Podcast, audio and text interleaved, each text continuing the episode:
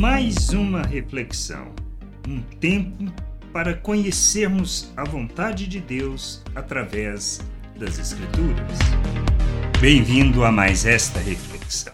Muitas vezes a gente quer regras, quer condições, quer o que podemos fazer, o que não podemos fazer. Mas entendermos o que é lícito fazer, o que podemos fazer, o que devemos fazer, qual é o nosso papel, nossa responsabilidade neste mundo perante Deus e diante das pessoas é fundamental para que a gente não viva por regras, nem por condições impostas por homens, nem por dogmas, mas simplesmente revelando o amor de Deus neste mundo, revelando a graça, a misericórdia, a compaixão, manifestando quem Ele é. Porque tudo na nossa vida deve se traduzir nisso: conhecer a Deus, para que, compreendendo quem Ele é, por compreendermos quem nós somos nele, possamos viver neste mundo como Cristo, revelando o Pai ao mundo. Lá em, em Lucas, no capítulo 6, versículos 6 a 10, temos a situação do homem da mão ressequida, que nos dá uma ideia muito clara acerca disso. Diz assim: Aconteceu que em outro sábado Jesus entrou na sinagoga e começou a ensinar. Estava ali um homem que tinha a mão direita ressequida. Os escribas e os fariseus observavam Jesus procurando ver se ele faria uma cura no sábado, a fim de acharem de que o acusar. Mas Jesus, conhecendo os pensamentos deles, disse ao homem da mão ressequida: Levante-se e venha para o meio. E ele, levantando-se, ficou de pé. Então Jesus disse a eles: Vou fazer uma pergunta a vocês. É lícito no sábado fazer o bem ou fazer o mal? Salvar uma vida ou deixar que se perca? Então Jesus, olhando para todos que estavam ao seu redor, disse ao homem: Estenda a mão. Ele assim o fez e a mão foi restaurada. Esta é a questão. Muitas vezes nos prendemos às regras, nos prendemos a ensinamento de homens, a pensamento de homens, que nem nas Escrituras não está traduzido. Nós precisamos entender o propósito das coisas.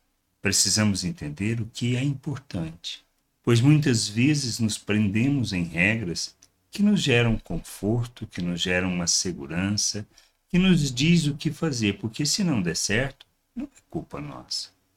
Mas não entendemos que viver o reino de Deus Viver o Evangelho não se trata disto. Se trata de conhecermos a Deus, conhecermos a Ele e a Sua vontade, porque a nossa responsabilidade é revelar o Reino, revelar o Reino de forma visível, revelar o nosso Deus às pessoas. É disto que trata o Evangelho, não de regras, não do que pode fazer ou não fazer. E é isso que a gente precisa entender. Nós somos chamados para revelarmos as virtudes de Deus. Ele nos salva por meio da graça, através do que Cristo fez por nós, por isso a gente precisa se submeter a Cristo, reconhecendo Ele como Senhor e Salvador de nossas vidas, como aquele que nos liberta do pecado, da escravidão e nos faz filhos de Deus. Nós, quando nos submetemos a Cristo, reconhecemos que na Sua morte temos o perdão na ressurreição, a nossa justificação, que não se trata da salvação, da reconciliação com Deus, de algo que nós possamos fazer, mas sim que dependemos inteiramente da graça e do amor de Deus, nós nos submetemos. E assim nós somos feito um novo ser, uma nova criatura, nós nascemos de novo. Nascemos do Espírito, somos reconciliados com Deus, feitos filhos de Deus. E assim nós precisamos entender que devemos viver como filhos de Deus, revelando a natureza de nosso Deus. Ao fazermos isso, entendemos que precisamos caminhar para a santificação, para desenvolver a nossa salvação no sentido de revelar que a recebemos.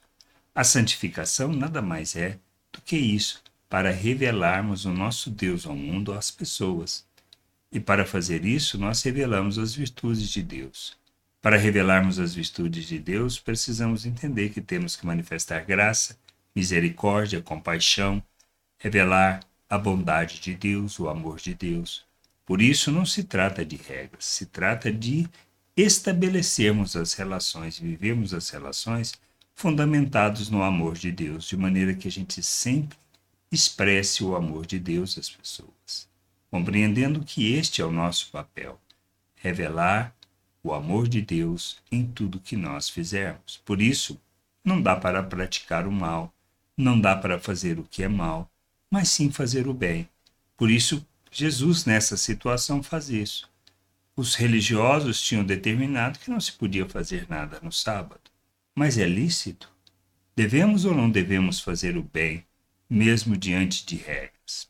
Precisamos entender que somos chamados para fazer o bem, mesmo que as regras digam ao contrário.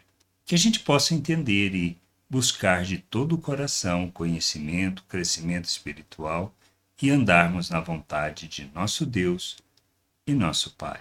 Graça e paz sobre a tua vida. Amém. Gostou da reflexão? Compartilhe. Não deixe de ler as Escrituras. Medite para poder crescer no conhecimento e vontade de nosso Deus e nosso Pai, para que, conhecendo o Senhor, possa o revelar ao mundo.